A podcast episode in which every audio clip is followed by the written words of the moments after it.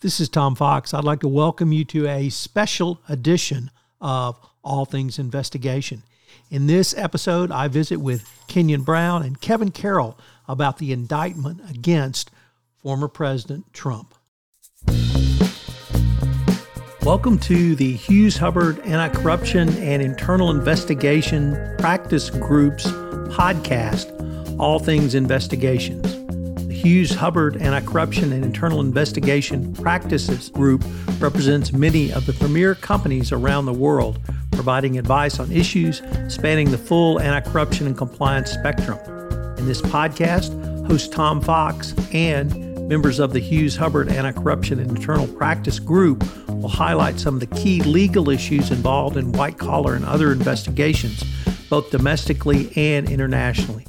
We will tackle topical issues involved in investigations, as well as explore how companies can prevent and detect issues that arise in conducting investigations on a worldwide basis. Hello, everyone, and welcome to a special edition of All Things Investigation. Yes, I have Kenyen Brown and Kevin Carroll to talk about the indictment. That's all I'm going to call it. Gentlemen, thank you so much for making time to visit with me on this. I know you're both busy, but we're all greatly interested in this. You both have experience in these matters. I'm just going to start, get right into it, and maybe let's just go through the charges. Uh, who wants to start? Yeah, it's always a pleasure.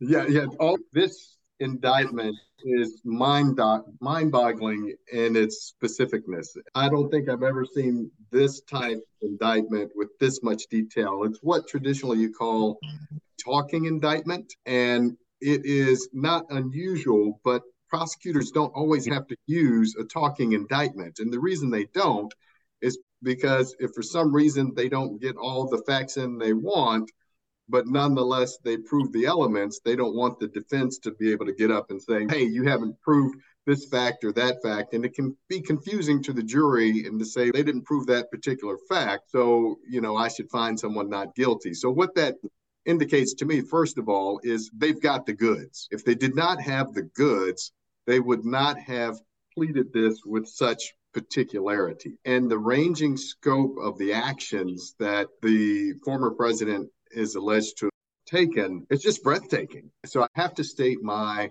reaction to that overall. And before I get into the specifics, I'll let perhaps my colleague Kevin comment. Kenyen called it a, a talking indictment. You could call this Maria Callas singing a Verdi aria an indictment. It's incredibly detailed, right? And uh, down to photos. I don't recall often seeing photos in, in, an indictment that help prove the case. It couldn't have been a more thorough job by the by the special counsel, however this turns out. So one of there's several reasons to put specificity in an indictment. Obviously, you put the defendant on notice, but it's also an educational moment.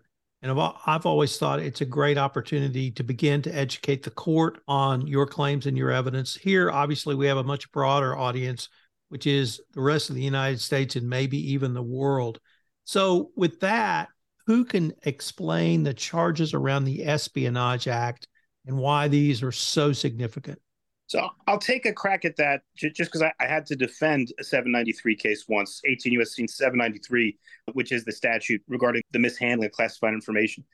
They they went here for the subsection of the statute that pertains to retaining classified information without authorization and not in a, a proper storage facility and refusing upon request to return it. And I think that was the right subsection to bring and the right statute to bring, because there, really can't be any question that's exactly what happened here. It, material of this level, top secret, special compartmented information, and then sub compartments above that that are even more sensitive, has to be kept in what's called a special compartmented information facility. And there's no longer one of those at Mar-a-Lago. And repeatedly, the first the National Archives and then the Justice Department through the FBI asked for the documents to be returned.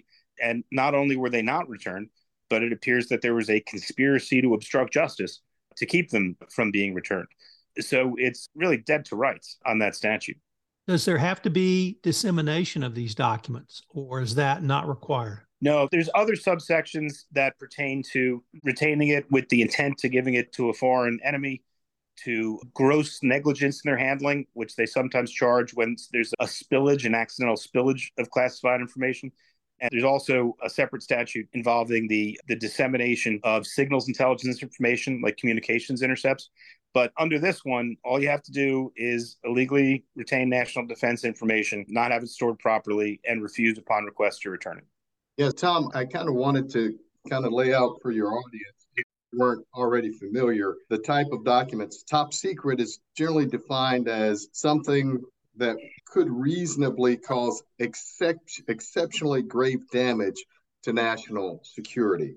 Secret is serious damage to national security. Confidential is information that reasonably could be expected to cause damage.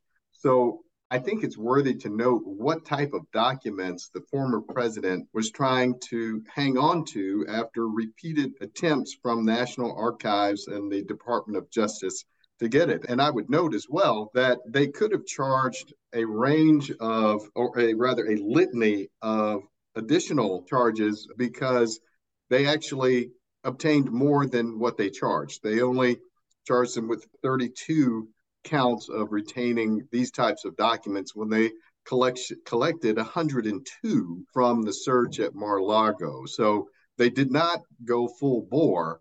While the facts are very descriptive, he could have been charged with additional counts. And Kenyen's exactly right. And to emphasize the sensitivity of the material, a former boss of mine from when I was mobilized after 9 11 later ended up as one of the presidential daily briefers for President Obama.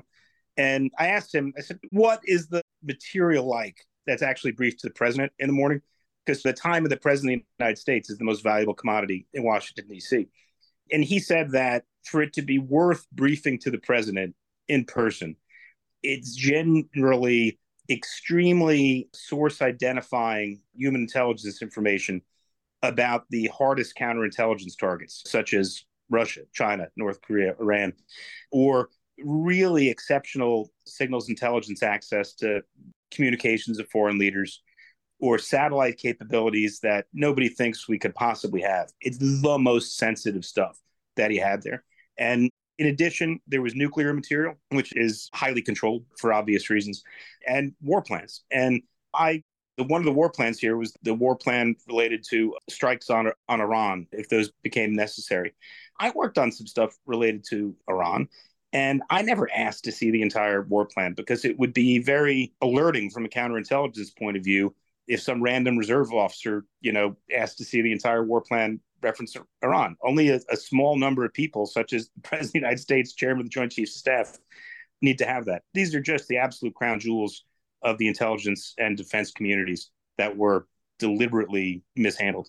There are other charges, including conspiracy to obstruct justice, tampering with grand jury evidence, and false statements.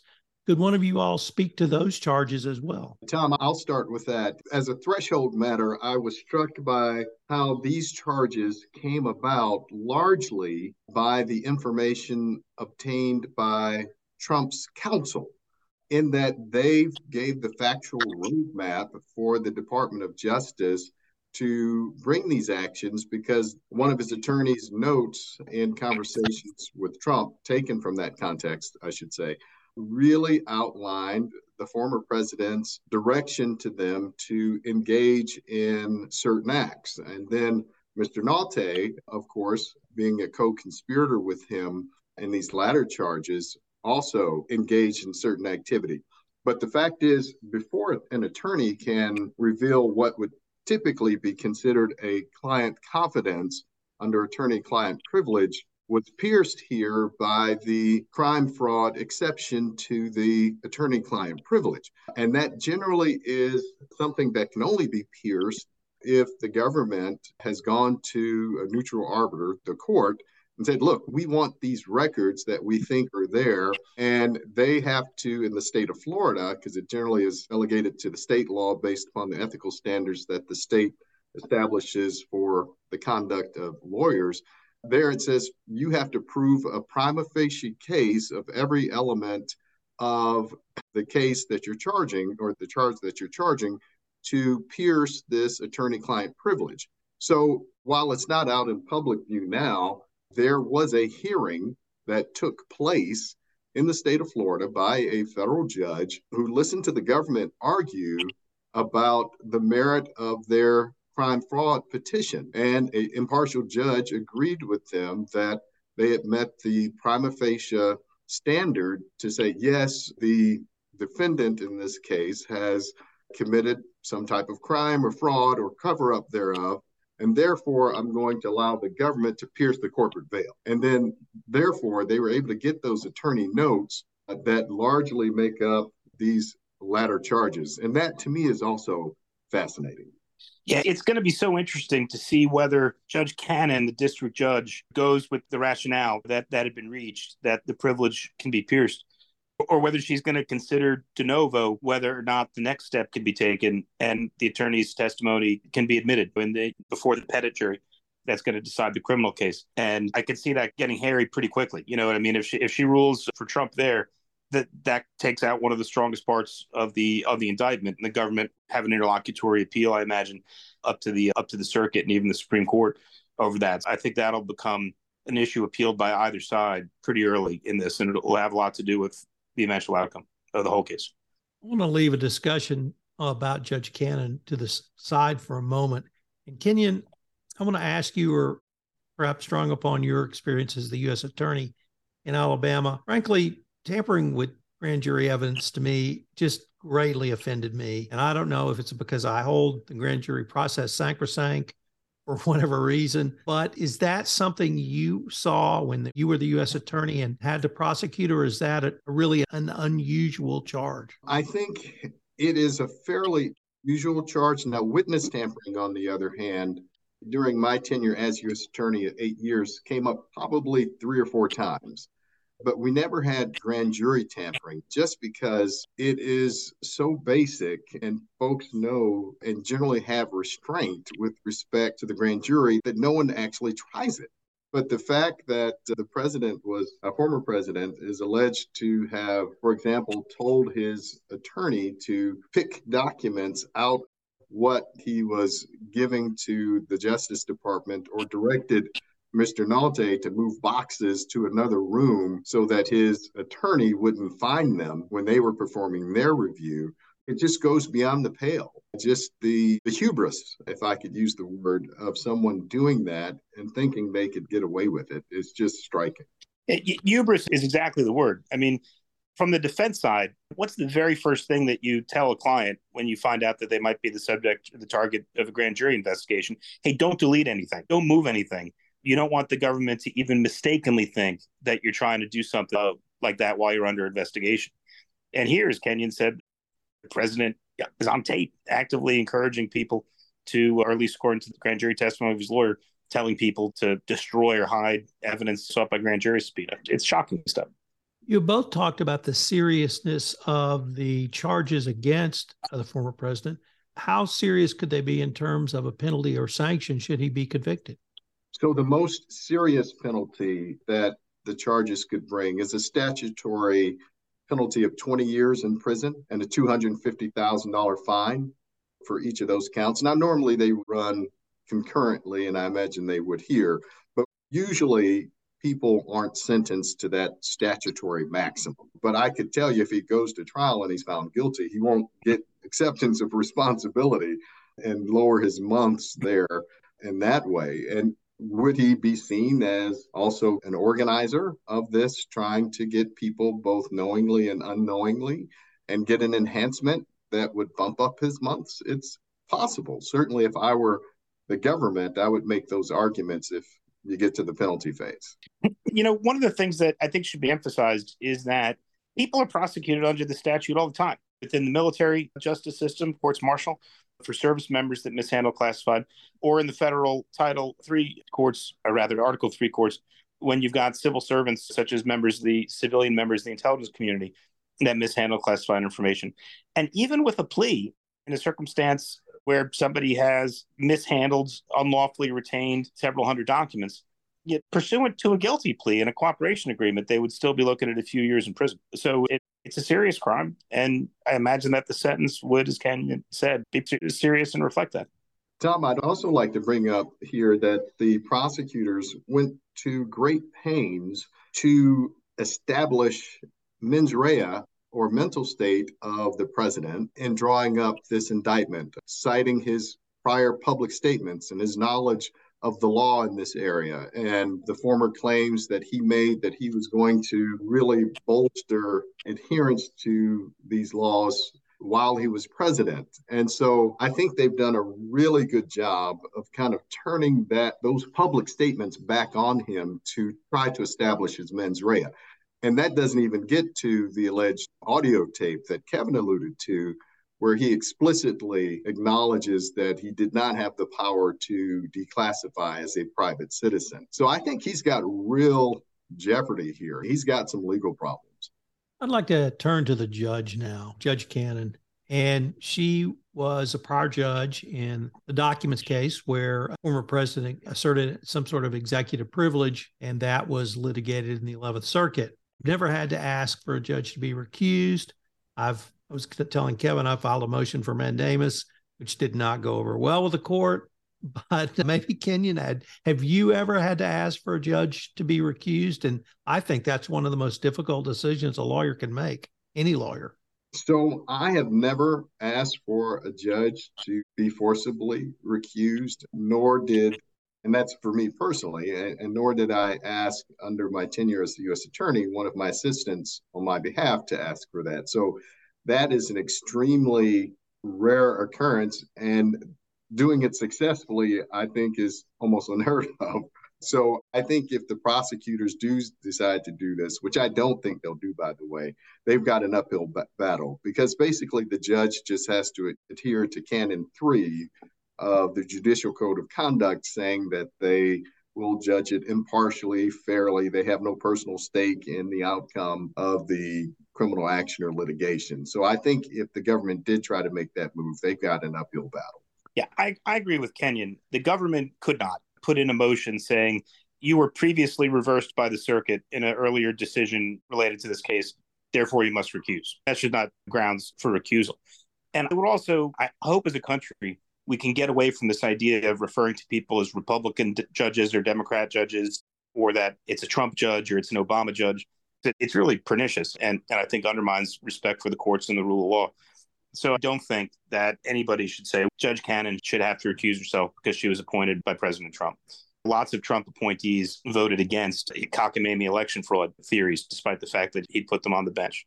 But I'm sympathetic to Judge Cannon, too, in that if she does stay on the case and she makes rulings favorable to the former president, such as excluding the testimony of his, his former counsel, she's going to be accused of trying to throw the case for Trump.